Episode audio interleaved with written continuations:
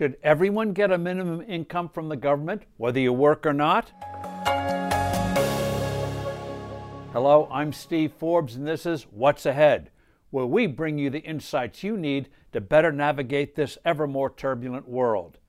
It's called the universal basic income, and the idea is gaining ground here and in Europe, especially with COVID hitting economies so hard. The government would pay every adult a certain amount of money every month, whether you work or not. Democrat Party activists love the idea, and so do some Republicans. The Pope came out in favor of the notion. A candidate for the Democrat presidential nomination, Andrew Yang, advocated paying every adult one thousand dollars a month. He didn't win, but his idea is gaining ground. Italy has a minimum income measure that tops up your income if it falls below a certain level. Spain is mulling something similar.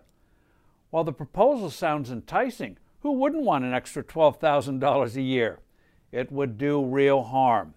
Let's make clear that we are not talking here about safety net programs such as food stamps, unemployment benefits, or Medicaid. A guaranteed income would be corrosive to the work ethic, especially as politicians raise the benefits when elections roll around. It would eat away at the crucial link between effort and reward. It would lure many people away from pursuing a more productive life. This is wrong morally and economically. Work is critical to making our lives meaningful. It gives us purpose. It provides structure and encourages discipline, helping us look beyond the immediate moment and think about the future.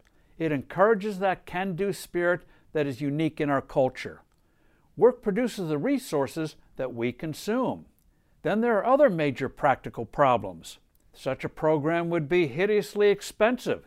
Yang's scheme would cost three trillion dollars a year. He would impose a ten percent national super sales tax on top of all the other taxes you pay, and realistically, that rate would have to be considerably higher. A thirty thousand dollar car now would set you back thirty-five thousand dollars or even forty thousand dollars.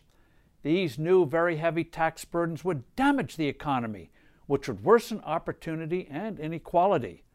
A more constructive approach would be to reform and expand the Earned Income Tax Credit, which is in effect a rebate of the payroll tax.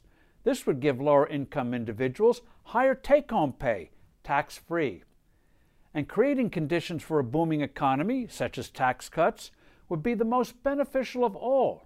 Remember, before COVID, the pay for low-income workers was rising at a faster pace than anyone else's. I'm Steve Forbes. Thank you for joining us. Do send in your comments and suggestions, and I look forward to being with you soon again.